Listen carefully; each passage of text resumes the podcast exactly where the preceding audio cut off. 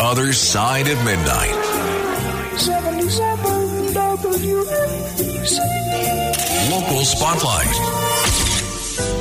Good morrow, everyone. This is the other side of midnight on 77 WABC. I'm Frank Morano. Thanks for listening. Thanks for starting your Friday with me. What we're going to do in just a moment is the same thing we do each and every Friday morning in our first hour. We're going to do Ask Frank Anything.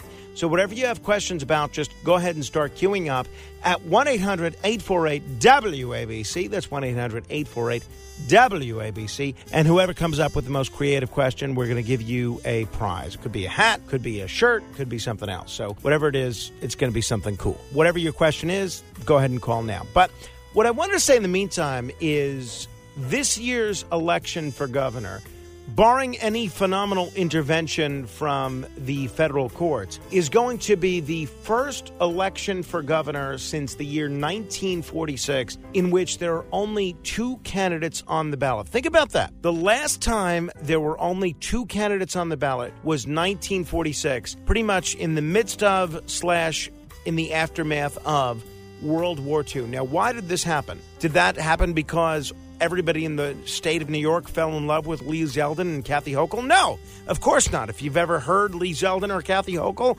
or seen what they're all about, you know that's not the case. No. W- what happened here was Governor Andrew Cuomo and the state legislature pushed through a ridiculous piece of legislation which made it impossible or almost impossible for minor party candidates to appear on the ballot. Now, the Libertarian Party, the Green Party, other parties are challenging this in court. It doesn't, at this point, look like they're going to be successful. I think this is such a shame. I know we have a lot of people that listen to the show that are po- politically oriented, that are politically active, and I hope that when someone comes asking for your vote, be they Democrat, Republican, or Independent, you're going to ask them the question of what are you going to do to level the playing field to make it so that independent candidates and third party candidates can actually appear on the ballot? Because the fact that there are only two candidates on the ballot this year is a travesty. People like me have almost nobody to vote for. Now, I'll pl- probably end up voting for uh, Lee Zeldin because of the congestion pricing issue, but I'm not at all happy about it. I mean, I have to go and vote for a guy that's submitted hundreds of photocopied signatures. I can tell you this is not high on my list of things to do, but I'll probably end up voting for him because there's only two candidates to vote for. It is awful, and this is the first year in New York since 1946 where this has been the case. Really crummy. Beam me up. To be continued. The Other Side of Midnight. 77 WABC. Local Spotlight. Good everyone. This is the other side of midnight on 77 WABC. I'm Frank Morano. Let me give you a piece of good news, which many of you may construe as bad news. New York's highest court, the Court of Appeals, has agreed to hear disgraced movie mogul Harvey Weinstein's appeal, challenging his 2020 conviction on sex crimes charges. Appeals Chief Judge Janet DiFiore, who is now on the way out because of some scandal that she's involved in with uh, Dennis Quirk, the head of the Court Officers Union, will allow Weinstein's lawyers to argue their case before the court more than two years after he was convicted of first degree criminal sexual act and third degree rape charges and sentenced to 23 years in prison. In essence, his attorneys argued that trial jurors were overwhelmed by bad evidence and that one juror who had written a book involving predatory men should have been dismissed. Weinstein's been serving a prison sentence in Los Angeles where he's still facing sexual assault charges. The bottom line is this I don't think Harvey Weinstein is a good guy or a nice guy, and I think his relationships with women probably are not at all what I would encourage my son to view as a model for how to treat women in the future. That being said, this trial, it was a travesty. This judge was absolutely clearly biased, and the fact that we found out after the verdict that one of these jurors went so far as to use their own experience of being a victim of sexual assault to get the other jurors on their side for the Weinstein case, and that they didn't disclose that to either the court or the defense attorneys. This is a textbook case of something that should be thrown out. Now, obviously, I think many of you probably know that my friend Arthur Aidala is Harvey Weinstein's defense attorney. That's true. Uh, am I biased here? No, I don't think so. I would be saying the same thing if uh, Arthur was the prosecutor or if this was a total stranger as Weinstein's de- defense attorney. The bottom line is if we don't have an expectation in this system of truly unbiased juries, then we're all screwed.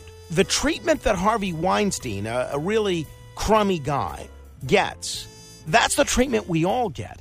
In our criminal justice system, we have to treat the worst among us as if he's the best among us. That's the only way it works. And I'm glad the Court of Appeals is hearing this case, and I hope they throw out this conviction. I hope he gets a new trial with a truly unbiased jury. Beam me up. To be continued. The Other Side of Midnight. 77 WABC. Local Spotlight. So, a caller towards the end of our first hour, towards the end of the 1 a.m. hour, brought up the issue of congestion pricing. And I have to tell you, the more that I learn about the existing congestion pricing plans, the more I'm opposed to this.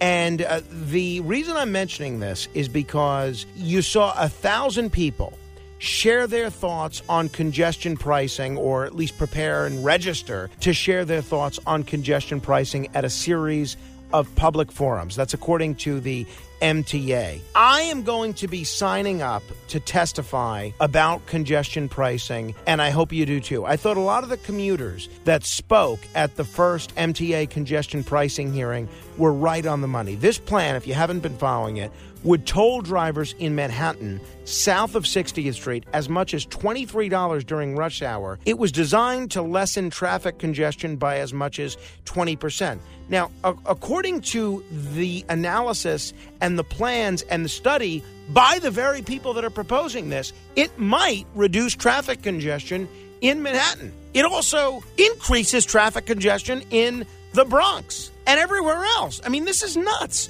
I mean, what this is, is the most elitist, arrogant plan, the most Manhattan centric plan that you can possibly imagine. We were told repeatedly this is good for the environment. This will get more people taking mass transit. This is a disaster for the environment. If you're suffering from asthma in the Bronx because of all the smog that's on the Cross Bronx Expressway and because of all the the, the soot that these vehicles eh, it, it eh, put into the air, this is not going to do anything for you. This is going to make it worse. It's going to make your commute worse.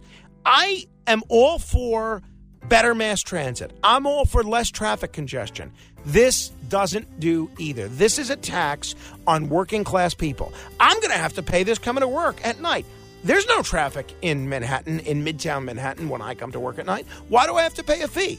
It tells you it's not about traffic congestion, it's about a fee. So the reason I'm mentioning this now is I hope you will sign up to let the MTA know that this plan is lame. And ultimately, this is not an MTA plan, it's a plan from the state legislature and the governor. So I hope you'll tell them where to go. Beam me up. To be continued. The Other Side of Midnight. 77 WABC. Local Spotlight. Well, this is interesting. New York City is forcing some of its cars to slow down. In a six month trial, New York City has equipped 50 municipal vehicles with intelligent speed assistance software that can make a car obey the speed limit. Isn't this interesting? Well, you probably haven't heard of intelligent speed assistance, ISA. You're about to. In July, the European Union mandated its use in new models of cars. In 2024, it'll be compulsory in all cars sold there. ISA uses a speed sign recognition video camera and GPS linked speed limit data to advise drivers of the current speed limit and automatically limit the speed of the vehicle as needed. Speed, as you probably know, is a top cause of traffic fatalities, and most warning systems don't actively compel vehicles to heed traffic rules. So, New York City is going to be the first to roll out an intelligent speed assistance program in the U.S. They're spending more than $80,000 to install the technology and retrofit vehicles. And if this is a successful pilot, this is according to the mayor, if this is a successful pilot, we want to see this go throughout every vehicle that we're currently using in our city fleet.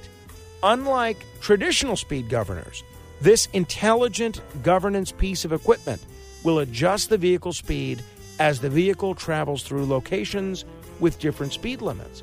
I'm wondering what you think of this. I think this is pretty interesting. What's wrong with having government vehicles obey the speed limit? I'd certainly rather have this than see government vehicles speed while the rest of us are hit with speeding camera violations and red, ca- red light camera violations.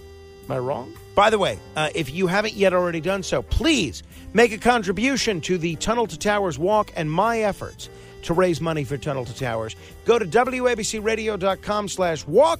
That's WABCRadio.com slash walk. We got some interesting things coming up this hour, including a tribute to a great listener that's no longer with us. Beam me up. To be continued.